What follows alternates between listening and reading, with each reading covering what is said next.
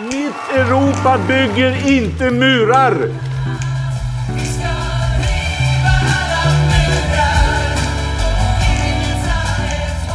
Syftet med de åtgärder som vi nu presenterar är att skapa ett andrum för svenskt flyktingmottagande. Mycket av det som regeringen sa igår ställer ju oss vi positiva till och vi tror också att en del av det kan dämpa trycket.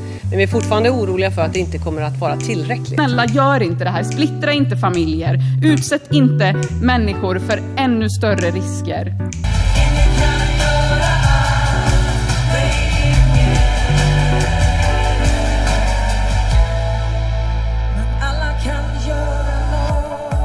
Hej och välkomna till Människor och migration. Podcasten som handlar om migration och om de människor som rör sig över gränser.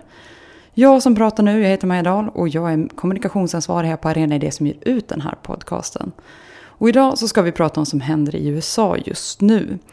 Efter att USAs president Donald Trump den 27 januari skrev under en så kallad Executive Order som hindrar människor från sju länder att ta sig in i USA. Och anledningen till att han har gjort det här är då enligt presidenten att människor från dessa länder utgör ett säkerhetshot mot landet. Det här har ju då resulterat i att människor med tillstånd att resa in i USA stoppats på flygplatser runt om i landet. Samt att organisationer och privatpersoner tagit sig ut till flygplatserna för att demonstrera. Men vad är det egentligen som Donald Trump har skrivit under? Och vilka konsekvenser får det för människor som vill ta sig in i USA? Och har han lagen på sin sida? Det har varit väldigt mycket förvirring kring vad det egentligen är som gäller och därför har vi gjort ett litet speciellt avsnitt den här gången. I studion så pratar jag med reseledarna från Arenagruppens valresa till USA, Maria Alsa Salvo som är kommunikatör och projektledare på kommunikationsbolaget Arena Opinion och Per Wirtén, författare och frilansskribent. Och för att reda ut det rent rättsliga har jag intervjuat Ian Samuel som undervisar i juridik på Harvard och har jobbat som notarie för den numera avlidne konservativa domaren Antonin Scalia när han satt i Högsta domstolen och har den egna podcasten First Mondays FM om just Högsta domstolen och det beslut som tas där. Ian Samuel gick ut tidigt i veckan och erbjöd sig att företräda alla de statsanställda som vägrade genomföra orden eftersom han menar att det Trump beslutat är i sig olagligt. Intervjun med Ian skedde på engelska, men jag kommer att här i podden klippa in klipp från det han har sagt och översätta det till svenska. Så om du känner dig jättehaj på engelska så är det ingen fara, vi kommer översätta det här. Men vi börjar med Maria Elsa Salvo och Per Werthén som får förklara vad en exekutiv order är och vad just den här orden innebär. Eh, på svenska kan man säga presidentorder och det har väl aldrig någonsin varit så stort intresse för vad det kan vara som det har varit de sista dagarna. Men det är någonting som amerikanska presidenter, eller en maktbefogenhet amerikanska presidenter har haft ända sedan George Washingtons tid. Att, eh, utfäst, att ut, liksom, utföra sådana här presidentorder. Och eh, det är inte att man stiftar lag, alltså det, det, är inte så att man skapar en ny lag. Utan vad det egentligen är till för det är att presidenten kan instruera de federala myndigheterna att agera på ett visst sätt. Men då måste den här ordern vara så att säga laglig. Den måste ha grund i amerikansk lag eller den amerikanska konstitutionen. Eh, och eh, just nu så sprids en massa desinformation tycker jag om det här. För att i, i onsdags i Dagens Nyheter till exempel på ledarplats så skrevs det att eh, Barack Obama skrev massor med sådana här order och det är hans fel att nu Donald Trump kan använda det så lättvindigt men det är inte sant utan alla amerikanska presidenter sedan 40-talet har skrivit ungefär lika många sådana här presidentorder. 300 stycken under sin presidentperiod brukar det vara. Och värst var Franklin D. Roosevelt, han skrev 3000. Så på den tiden kan man säga att det verkligen missbrukades. Och man använder det lite grann ju för att Ja, dels för att instruera myndigheterna som, som jag sa, men också för att markera då första veckan att eh, det här gör jag. Alltså det blir någon slags symbolhandling att man verkligen slår, slår till att det här står jag för. Och sen så är det också, ibland används det också för att gå runt kongressen när presidenten inte har med sig kongressen. Så Barack Obama använder det ju så vid något tillfälle. Mm. Men det måste liksom stämma med lagen. Okej. Okay. Men vad innebär då det här inreseförbudet som skrevs under, Maria Elsa? Ja, men jag skulle säga att det är främst två delar som är särskilt intressanta som vi kan lyfta här. Det ena är då inreseförbudet under minst tre månader för medborgare från sju länder. Det är Iran, Irak, Libyen, Jemen, Somalia, Sudan och Syrien. Och det är samma länder som listas som särskilt oroväckande i en visumlag från förra året. Ehm, och sammanlagt så gäller det här generella inreseförbudet för till 134 miljoner människor omfattas av det ungefär, har man räknat. Eh, den andra delen är väl att det innebär totalt stopp för allt flyktingmottagande under fyra månader. Under den tiden så ska de här eh, kontrollerna av asylsökande ses över för att kunna skärpas ytterligare. Så mycket pekar ju på att den här lagen kommer, det här förbudet kommer att breddas och omfatta fler länder. Eh, och för syrier så gäller stoppet tills vidare helt enkelt. Mm. Vem är det då egentligen som stoppas? Nu sa ju du vilka länder det gäller och, och eh, också att eh, från Syrien så gäller det liksom tills vidare. Men kan man liksom sortera ner det till, är det alla från de här länderna eller måste man, man vara någon, liksom, ha någon speciell eh, hotbild ifrån sig själv? Nej, det är alla. Så att det innebär att man kan inte åka till USA som turist från de här länderna. Man kan in, om man har, befinner sig redan i USA och har ett studentvisum så kan man inte lämna USA för då kommer man inte tillbaks in i landet. Och även om man har ett tidsbegränsat arbetsvisum som är tidsbegränsat, då kan man inte heller åka till Kanada till exempel, för då kommer man inte tillbaks till landet. Men däremot verkar det som om man har green card som är mer, liksom, mer fast arbetstillstånd så verkar de i den här otroligt röriga mm. situationen till sist ha ändrat sig. Så det verkar ju som att de får däremot åka tillbaks till landet. Så att säga. De kan lämna landet och åka tillbaks till landet. Vi kommer att återkomma till samtalet med Maria Elsopär men släppa in Ian här i podden. I intervjun med Ian Samuel lyfter han, precis som Maria, Elsa och Per, vilka som inte får komma in. Men förklarar även att personer som har erhållit asyl men inte hunnit ta sig in till landet än inte kommer in. Enligt amerikansk lag får man nämligen först en form av visa och sen uppehållstillståndet när man kommer in i landet. Even people who had valid entry visas, so for example somebody who had had a valid grant of asylum uh, that had already been granted, uh, nonetheless could not enter the United States because uh, under US law, you first have to get a visa and then you have to actually be admitted at the border. And that's kind of a two step process. När jag intervjuade Ian Samuel hade människor som har dubbelt medborgarskap och då där det ena medborgarskapet är till något av de här länderna som nu har fått inreseförbud. Då hade de här personerna inte rätt att söka visum eller inresetillstånd till USA. Det här ändrades senare under veckan och människor med dubbla medborgarskap kan numera ansöka om asyl för att komma in i landet. Och det har varit väldigt många turer kring just den här lagen och det har varit ganska mycket förändringar under veckan. Och det är något som Maria och Per lyfte när jag pratade med dem och så här sa de. Men det är ju väldigt rörigt. Hela processen har ju varit helt skandalöst rörig. Mm. Ja, det har varit olika, olika information eh, vid olika tillfällen. Så ja. först sa man att green card holders inte skulle omfattas. Sen sa man att de skulle omfattas av den här den här exekutiva orden, eller presidentorden. Då, då. Så det har Och mest rörigt har det ju varit med de som har dubbelt medborgarskap. För det, de omfattades ju först. Alltså hade, om man är svensk och så hade man ett iranskt medborgarskap också. Så omfattades man ju. Men mm. sen fick plötsligt Kanada ett undantag. Och sen fick Storbritannien ett undantag efter 24 timmar. Och nu har ju alla länder ett undantag. Så är man brasilian men har också ett ett, visum, eller ett medborgarskap i Iran, då kan man alltså resa till USA. Vilket till exempel gör att det finns en svensk hockeyspelare i NHL som är ganska framgångsrik som har svenskt pass och iranskt. Mm. Och jag antar att han i och för sig har green card men han skulle från början inte kunna åka till Kanada och spela bortamatch. För då hade han inte kommit tillbaks till USA igen. Mm. Vet man vad det beror på att de här ändringarna kom in? Alltså att det började med liksom Kanada, Storbritannien och att det nu gäller alla med dubbla medborgarskap? Nej, antar att det är på grund av de, de, protester som har varit, de påtryckningar. Också att många länder har uttalat sig kritiskt mot mm. det här nya, den här presidentorden eller det här förbudet. Inte minst att amerikanska företag säkert har protesterat för det påverkar deras personal. Och där kan vi se till exempel så har Ikea varit ute nu nyligen om man tittar på ett svenskt företag som befinner sig i USA som man har gått ut med att, att Ikea som företag dels ska hjälpa till med det rättsliga om deras anställda drabbas av det här men även de som är oroliga ska få hjälp och stöd eh, rent för sitt välmående. Eh, så det kan jag tänka mig att det kanske har påverkat en del. Kan man säga något mer liksom, om de här människorna som drabbas? Eh, liksom, vilka är de, i vilka situationer befinner de sig i livet?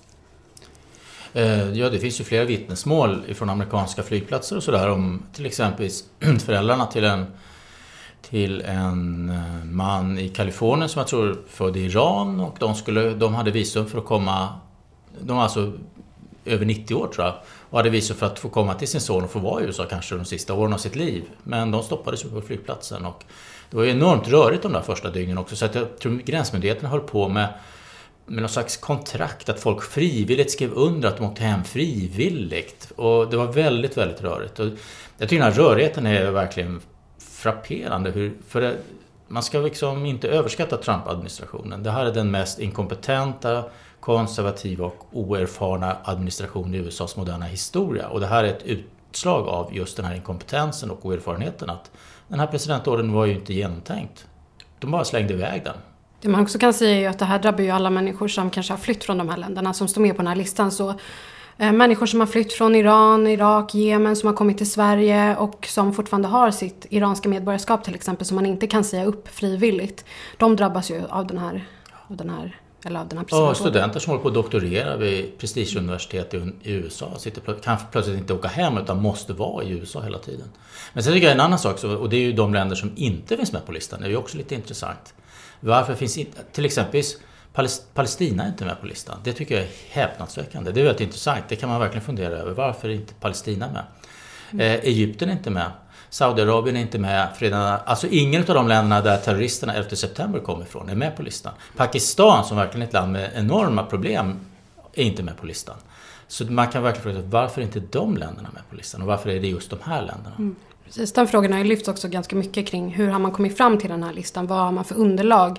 Och där har man ju som jag sa inledningsvis då också bara egentligen tagit de sju länderna som stod med i den lag, i visumlagen från förra året. Så om man ansökte om ESTA-visum under det senaste året till exempel som vi behövde göra mm. när vi åkte till USA i november så såg man, har du rest till följande länder under de senaste x antal åren? Och där var det ju dessa sju länder. Och nu har man liksom höjt säkerheten kring dem. Och det ska man inte glömma att det fanns ju inreseförbud även under Obama, eller hur? Visst var det så att om man hade besökt de här länderna, Irak till exempel, så fick man inte visum till USA. Eller man fick nej. Eller man riskerade i alla fall att få ja. nej. Du fick inte nästa waiver. Waiver program ingick ju inte. Utan då var man tvungen att ansöka om ett särskilt visum eller inresetillstånd.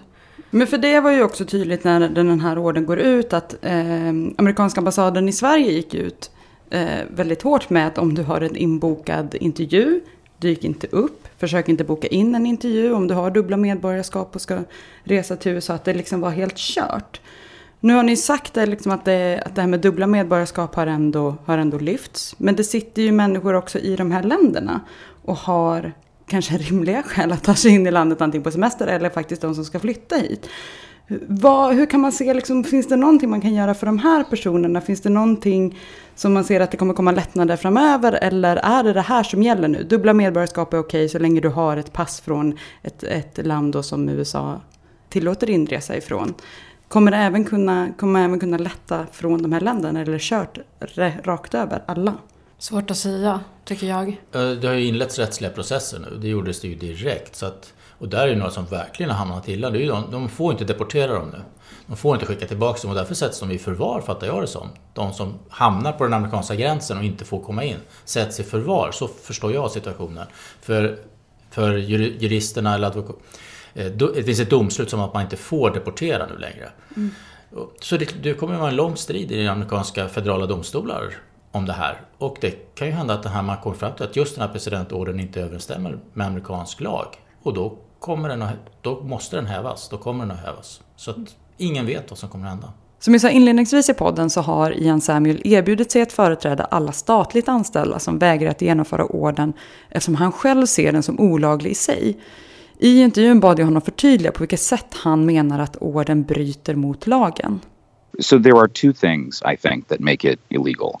The first is that under US immigration law since about 1965 uh, it has been illegal to discriminate uh, in the issuance of visas uh, on the basis of national origin. That's actually the whole foundation of our modern immigration system um, is that you can't discriminate on that basis. But a travel ban that makes it impossible for people from seven countries to enter the United States pretty obviously discriminates on the basis of national origin. So that's the first argument. The second argument is that um, also under U.S. constitutional law, it is illegal to enact policies that target people because of disfavor for their religion. And that's true even where, as here, you write the statute in a sort of facially neutral way, but your real intent behind the statute is obvious. Given that this travel ban, the president has more or less admitted, and his close advisors have admitted, was just a way to implement the Muslim ban that he promised during the campaign, Uh, I think that this order is uh, vulnerable on that basis too. Ian förklarar här att det enligt amerikansk migrationslag sedan 1965 är förbjudet att utifrån var en person är född diskriminera dem i en visaprocess. Det är även utifrån konstitutionen olagligt att diskriminera människor utifrån deras religion. Och då orden i sig urskillningslöst utesluter människor från vissa länder och då administrationen uttryckt att detta är ett sätt att genomföra det muslimförbud som Trump utlovade under sin kampanj menar Ian Samuel att, den i sig, att just det gör den olaglig. Han berättade även i intervjun att det just nu pågår flera rättsfall mot lagen. Så det kommer nog finnas anledning till att följa utvecklingen kring orden framöver. Men vi återgår till samtalet med Maria Elsa och Per, där vi pratar om att det gick väldigt fort mellan att Trump svors in och att den här orden kom. Endast sju dagar. Och jag ställde frågan om vi borde ha varit beredda på att det här skulle komma. Och så här svarade de. Eh, både ja och nej tycker jag man får svara på den frågan. Alltså Donald Trump eh, gjorde ett utspel redan i december 2015 om att inga muslimer överhuvudtaget skulle få komma in i USA. Alltså muslimer skulle bannlysas från att resa in i USA. På engelska blev det ett berömt uttryck där, muslim ban. Som har valsat omkring i medierna. Och det var ju efter det här terrordådet i eh, Kalifornien då, vad var det, ett gift amerikanskt par dödade, hur många var det? 14 personer var det. Mm. I San Bernardino var det väl. Mm. Eh, så, då, och då kan man säga att ja, det borde vi ha förstått. Men samtidigt så kan man inte införa ett sådant förbud. Det strider mot den amerikanska konstitutionen. Och det finns en intervju nu som är jätteintressant med Rudy Giuliani som gjordes häromdagen. Som är en utav, han före detta borgmästare i New York, numera helt galen högerextrem och nära vän till Donald Trump. Eh, där han berättar att Donald Trump ju ville ha ett totalt förbud mot alla muslimer. Att, han ville verkligen genomföra det, men Giuliani kom fram till slutsatsen att det går inte för det strider mot amerikansk lag, du kan inte. Och då blev om att man gick runt det genom att säga att ja, de här sju länderna, för då kan man inte säga att det är muslimer. Eller, då tror de att de ska kunna klara igenom det laget. Så det var så det blev just på det här sättet. Just det, I want a muslim ban, make it legal. Ja, exakt. Mm. Är det han har citerats för. Just det. Mm. Kan man säga att det är ett muslim ban? Ja, det skulle jag säga. Um, I och med att man pekar ut de här sju länderna som också har en majoritetsbefolkning som är muslimer. Eh, det finns vissa undantag i det förbudet som säger att eh, religiösa minoriteter eh, ska prioriteras ehm, och få resa in i landet. Men det är ju muslimskt utpekade länder där den religiösa minoriteten då skulle vara kristna grupper. Precis, och jag tror att när man driver det rättsligt nu så är det det man kommer driva, att det här är icke-konstitutionellt därför att det riktar sig mot muslimer som, som grupp. Visserligen bara från sju länder, men ändå. Och då kopplar man det till Donald Trumps uttalande under valrörelsen. Att, för att bevisa då att, att det är verkligen en, en muslimban. Hur, hur har liksom protesterna, jag, jag sa ju det inledningsvis att det har varit en del protester mot det här. Kan vi säga, vilka är det som protesterar? Eh, för innan man säger det så ska man, tycker jag man ska uppmärksamma att eh, det är en ganska stor del av den amerikanska opinionen som stödjer det här. Och de snabba opinionsundersökningar som har gjort visar ju att han har faktiskt ett, han har ett stöd för den här politiken. 42 eller 48 procent? Ja, vilket är ganska mycket. Mm. Så att det tycker jag man ska ha i åtanke när man pratar om protesterna. Eh, sen de som åkt, är det ju många som har åkt till flygplatser i olika delar av USA, Los Angeles, New York och många andra ställen. Och, ja, det är väl en, att man blir så att det är, som, det är som att trycka på en knapp, det är för att det berör två stora amerikanska frågor. Invandringsfrågan som är en del av amerikansk självsyn, att det är ett invandrarland. Och sen just att religionsfriheten då, att det är riktat mot en religion speciellt. Och som gör att människor blir upprörda och eh, eh direkt tar ställning emot det. Men jag tycker det är lika intressant är ju till exempel Sally Yates avgång som då var biträdande, eller avgång, hon fick ju sparken. Som, hon var då eh, tillfällig justitieminister, tidigare vice justitieminister då, då, tillsatt av Obama men med stöd från Republikanerna. Så hon var ju, hade ju stöd även från Republikanerna. Och när hon kom ju fram till slutsatsen att det går inte att försvara den här presidentorden, den är inte laglig. Och när hon förklarade det för sin personal så fick hon ju sparken direkt ifrån Vita huset. Och det har inte uppmärksammats så mycket i Sverige, men i USA har det ju varit. Det var ju ett krigsrubriker i New York Times över hela sidan, första sidan. Det är ju alltså att, att en president sparkar en, i och för sig bara biträdande justitieminister, men ändå, det är ju jättestort. Det har inte hänt sedan Richard Nixon sparkade justitieministern och biträdande justitieministern 1973 under Watergate-skandalen. Så det är, det är verkligen stort. En justitieminister är en tung, det är en av de få statsråden som är en tung position i amerikansk administration. Så, så det finns alltså inne i själva administrationen ett motstånd och det är kanske till och med viktigare än gatuprotesterna. Det cirkulerar ju rykten om att det finns en lista på utrikesdepartementet, en protestlista, som tjänstemän har skrivit på. Och då, då kom svaret direkt när det började läcka ut det där. Jag, tro, jag tror inte den har publicerats eller jag tror inte man vet ens om den finns. Men när det började gå det ryktet så, så kom direkt svaret från Vita huset och från Donald Trump att de som inte stödjer min politik kan avgå omedelbart. Mm. Så att det finns ett motstånd inne i själva statsapparaten och den är ju, den tror jag är starkare och tyngre, mer betydelsefull än, än alla gatudemonstrationer faktiskt. Jag tror också att det är, precis som du var inne på, enligt de, opinions, de snabba opinionsundersökningar som man såg så var det ju också övervägande, det är ju egentligen endast demokrater som inte, är, som inte stödjer eh, den här, det här förbudet. Och eh, jag tror också att det har mycket att göra med den amerikanska självbilden om jag ska vara ärlig. De här protesterna har ju, till skillnad från andra protester som har varit i USA under den senaste tiden, så är de här väldigt spontana, spontana protester. För att eh, människor har reagerat i stunden. Man reagerar väldigt starkt kring den här bilden som målas upp, eller uppfattningen man får utav den amerikanska staten och USA. Att det, det går i motsättning mot en självbild som man har haft väldigt länge som amerikan. Och det är ju medborgarrättsorganisationer eller juristorganisationer som kommer att driva de här frågorna i domstol nu då. Och de har ju, det är ju organisationer som har resurser och vana att, att göra sånt också. Så de vet ju precis vad de håller på med. Och sen antar jag att det var en massa organisation, alltså minoritetsorganisationer som strömmade till flygplatserna för att protestera. Och fackliga organisationer.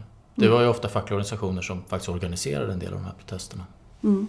Jag skulle prata en del om, om liksom de fackliga organisationerna och deras roll. Alltså, den här orden gör ju att många människor i sin yrkesroll måste vara de som stoppar människorna att ta sig in. Så hur har facken reagerat kring det här? Har de uttalat sig i frågan nu? Hur har det liksom sett ut? Om man kan se liksom på facken i USA. New York Taxi Workers Alliance eh, har ju uttalat sig i frågan. Um, och där kanske du också har... Ja, de har till och med strejkat en timme. Vägrade köra folk till JFK-flygplatsen. Just det. Och, och, det är ju en facklig organisation som är, den är en alternat, så kallad alternativ facklig organisation i New York. Som vi träffade under resan. Ja. Som har en sån legendarisk karismatisk ledare. En kvinna. Och det är ju, den består ju bara av migranter. Företrädesvis från Sydasien. Eh, så det är inte så konstigt att de reagerar oerhört.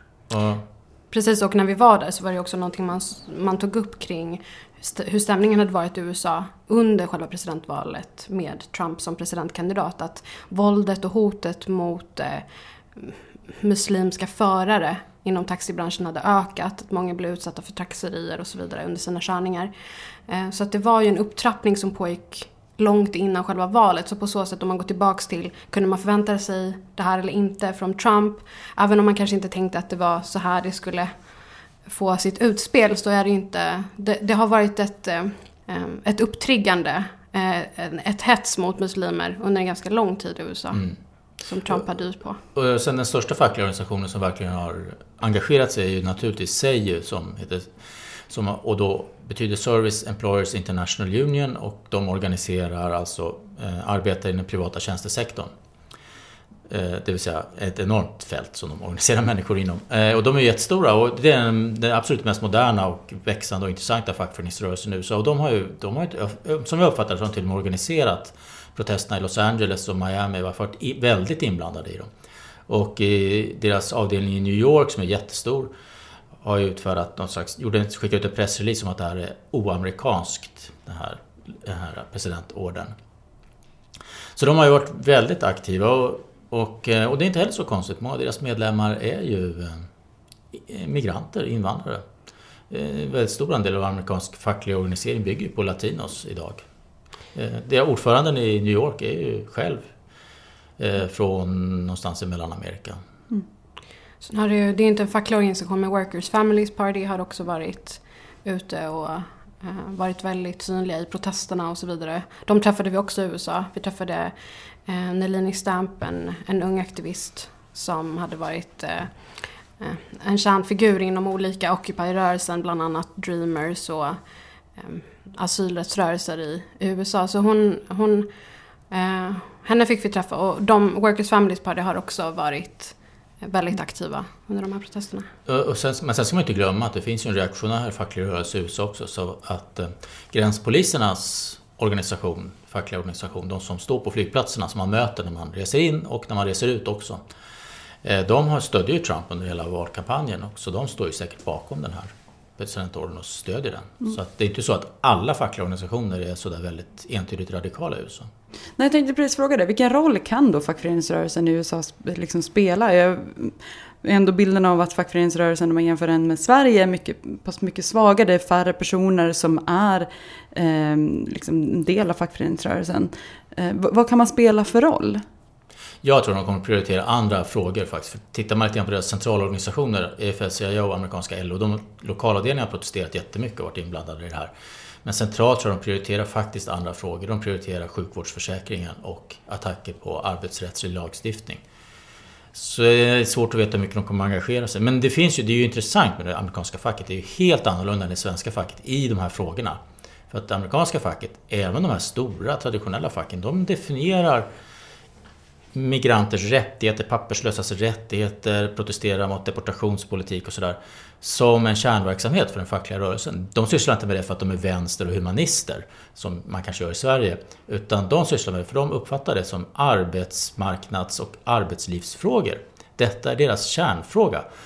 De, så de har definierat om det på ett annat sätt än vad LO i Sverige har inte alls det sättet att se på den här typen av frågor. Nej, och de har ju också helt andra förutsättningar. Arbetsmarknadspolitiskt har de en annan modell som också tvingar dem till en organisering som man inte kanske ser på samma sätt här i Sverige. Så um, där är, som, precis som Per var inne på, jag tycker att det var det var verkligen fascinerande när vi var där att vi träffade de här olika fackliga organisationerna som pratade alla om migration law. Mm. Och att man måste ta tag i migrationslagen i, i USA för att göra det enklare för eh, människor från, från delar av Latinamerika till exempel att komma till, till USA. Och att organisera papperslösa är en självklarhet om facket ska överleva för, de, för många fackförbund i, i, i USA. Så det tycker jag är väldigt intressant. Så jag tror att det ändå finns starka intressegrupper Eh, inom facket tror jag att det finns personer som kan de här frågorna väldigt bra, som har jobbat med dem väldigt länge och som kan vara betydelsefulla i motståndet mot den här typen av förbud. Och de, de sociala rörelser som finns, som Dreamers som är jättestor bland unga latinos, de har ju stöd från facket just. Säkert pengar finansiellt och organisatoriskt och moraliskt också och politiskt.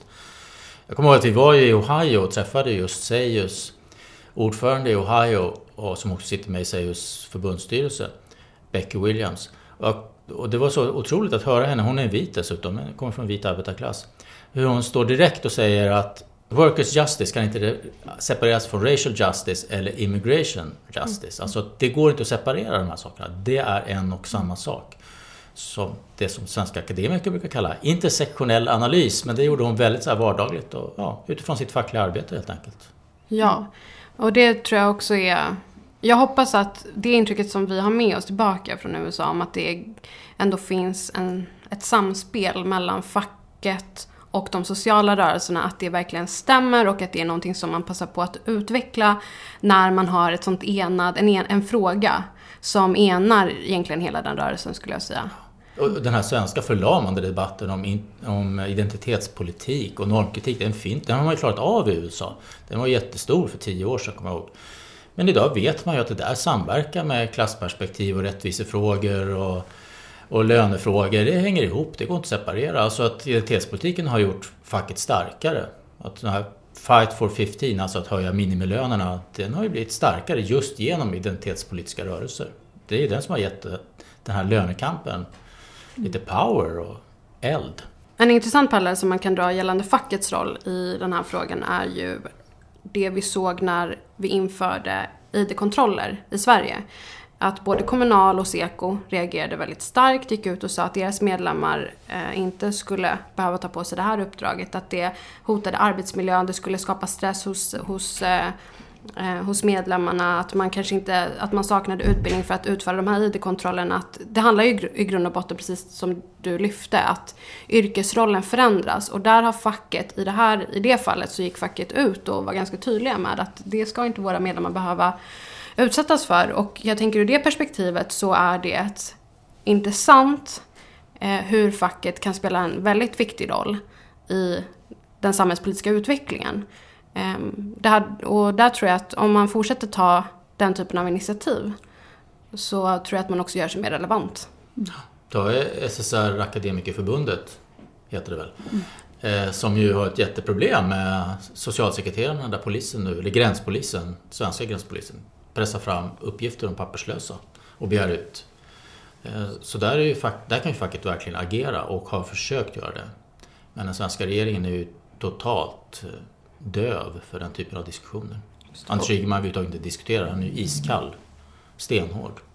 Och Fackligt Center för papperslösa som gick ut eh, och meddelade att man inte tänkte vara något, någon utlämnings eh, myndighet. Angivarorganisation. Angivarorganisation, mm. precis. Man tänker inte ange papperslösa som, som arbetar. Och det tror jag är helt rätt. Och där hoppas jag att man kan gå i en riktning där, som det amerikanska facket har gjort på många sätt, att man faktiskt börjar se eh, att alla människor som arbetar ska kunna på något sätt få eh, vara medlemmar i, i facket.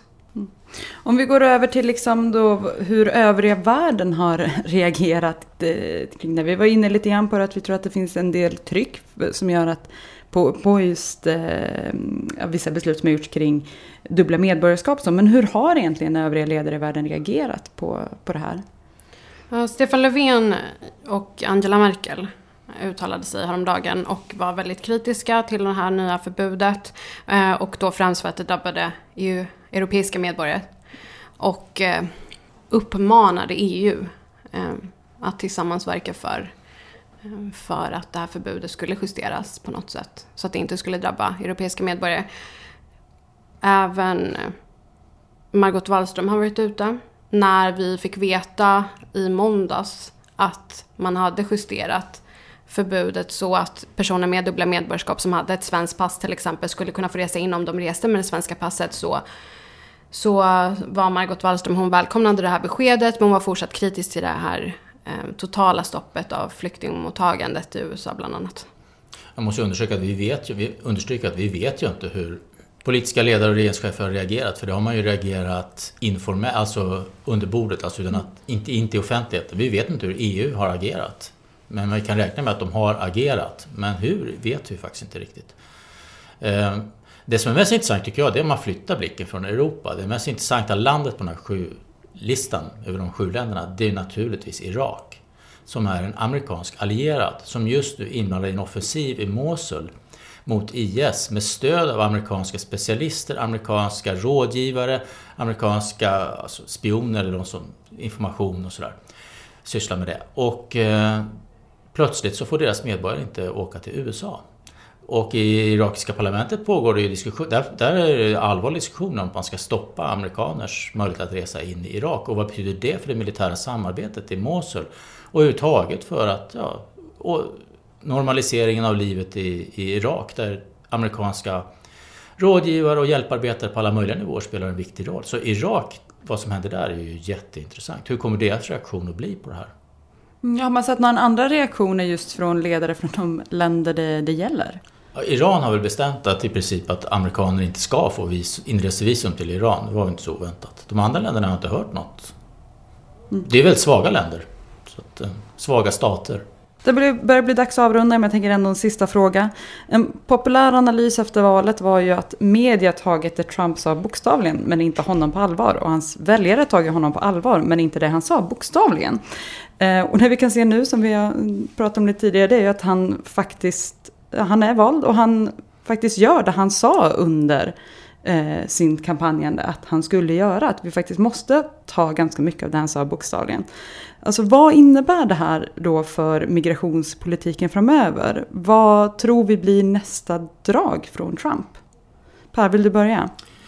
Eh, ja, nästa drag har redan kommit men det kommer följas av fler. Och det är en presidentorder som har kommit lite grann i skymundan här. Det rör eh, deportationen eller möjlighet att deportera papperslösa från USA. Och han har ju lovat att deportera minst 11 miljoner latinos från USA under de här fyra åren. Vilket ju naturligtvis är omöjligt men han har åtminstone sagt att han ska göra det.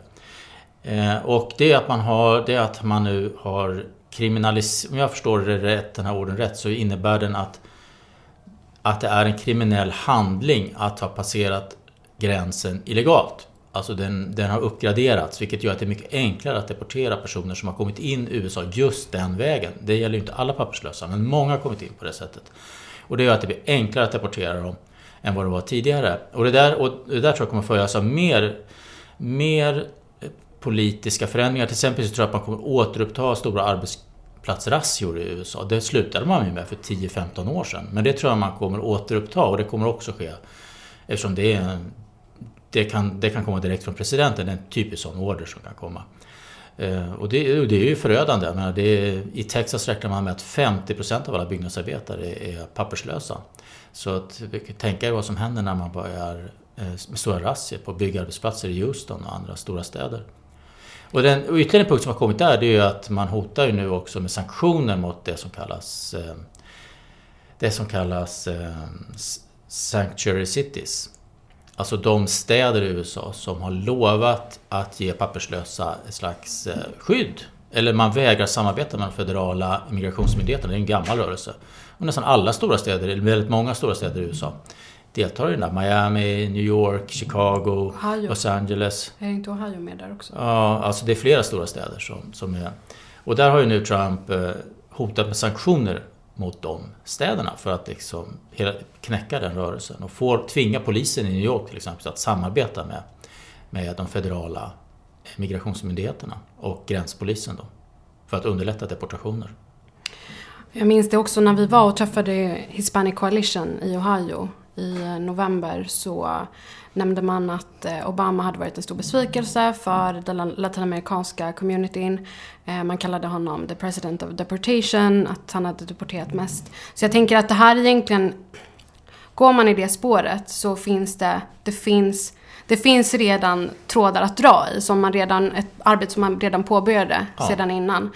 Eh, men, men man gör det på ett sätt där man, Eh, där man gör det mer öppet. Man använder det för att eh, samla ett politiskt stöd eller ett opinionsstöd hos, hos befolkningen så att man anspelar på det här, eh, på den här migrations, immigrantfientligheten på ett annat sätt än vad man kanske har sett tidigare. Och, och jag menar, men Obama hade ju, det är helt riktigt, han deporterade fler papperslösa tror jag någonsin i USAs moderna historia. Men samtidigt så öppnade han också, faktiskt genom en presidentorder, en liten, liten möjlighet för unga latinos att få arbetsuppehållstillstånd, alltså papperslösa att få arbetsuppehållstillstånd och därmed komma on the road to citizenship eller till medborgarskap.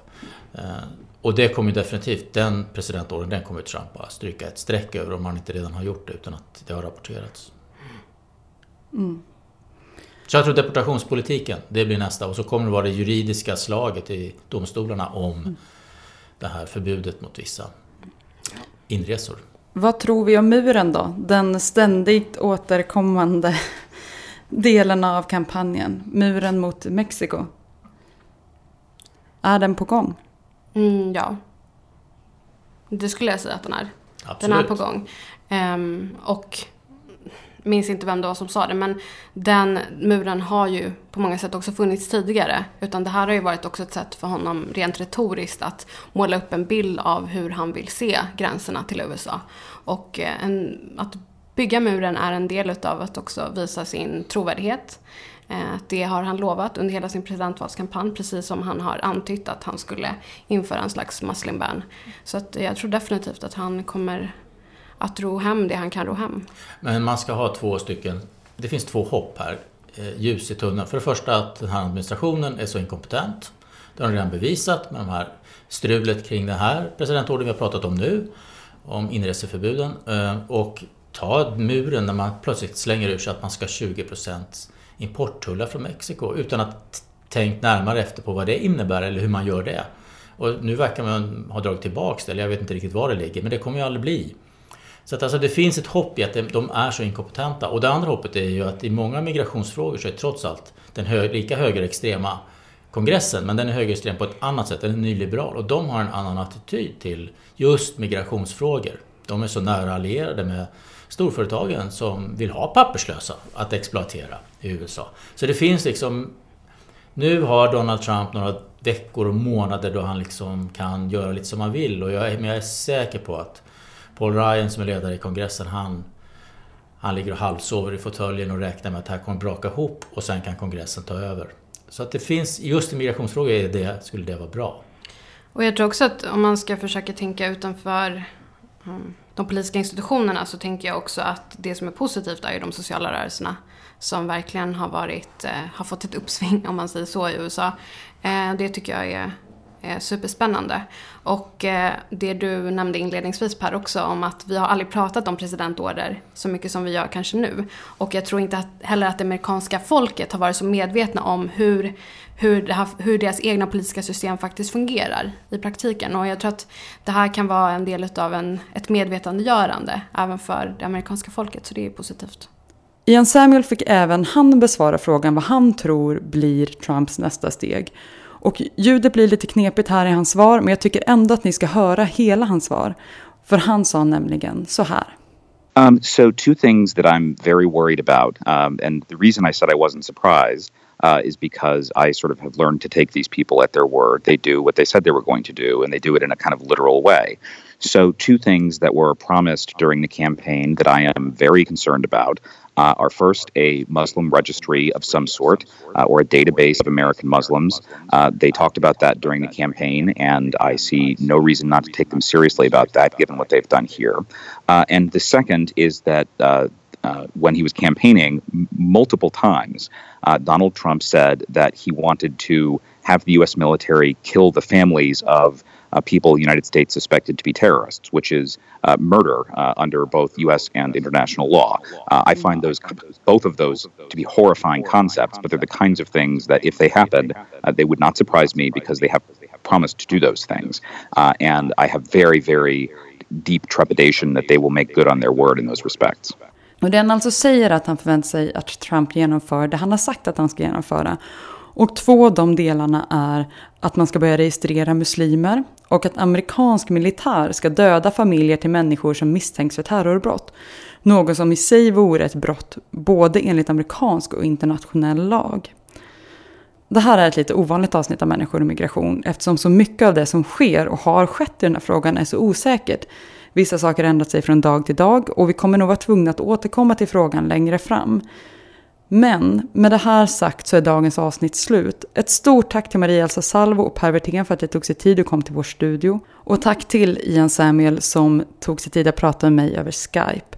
Vill du som lyssnar höra mer från Ian Samuel och följa det arbete han gör just nu för att hjälpa statsanställda som inte vill genomföra orden så hittar ni honom på Twitter på iSamuel eller så kan ni lyssna på hans podcast om Högsta domstolen, First Mondays FM.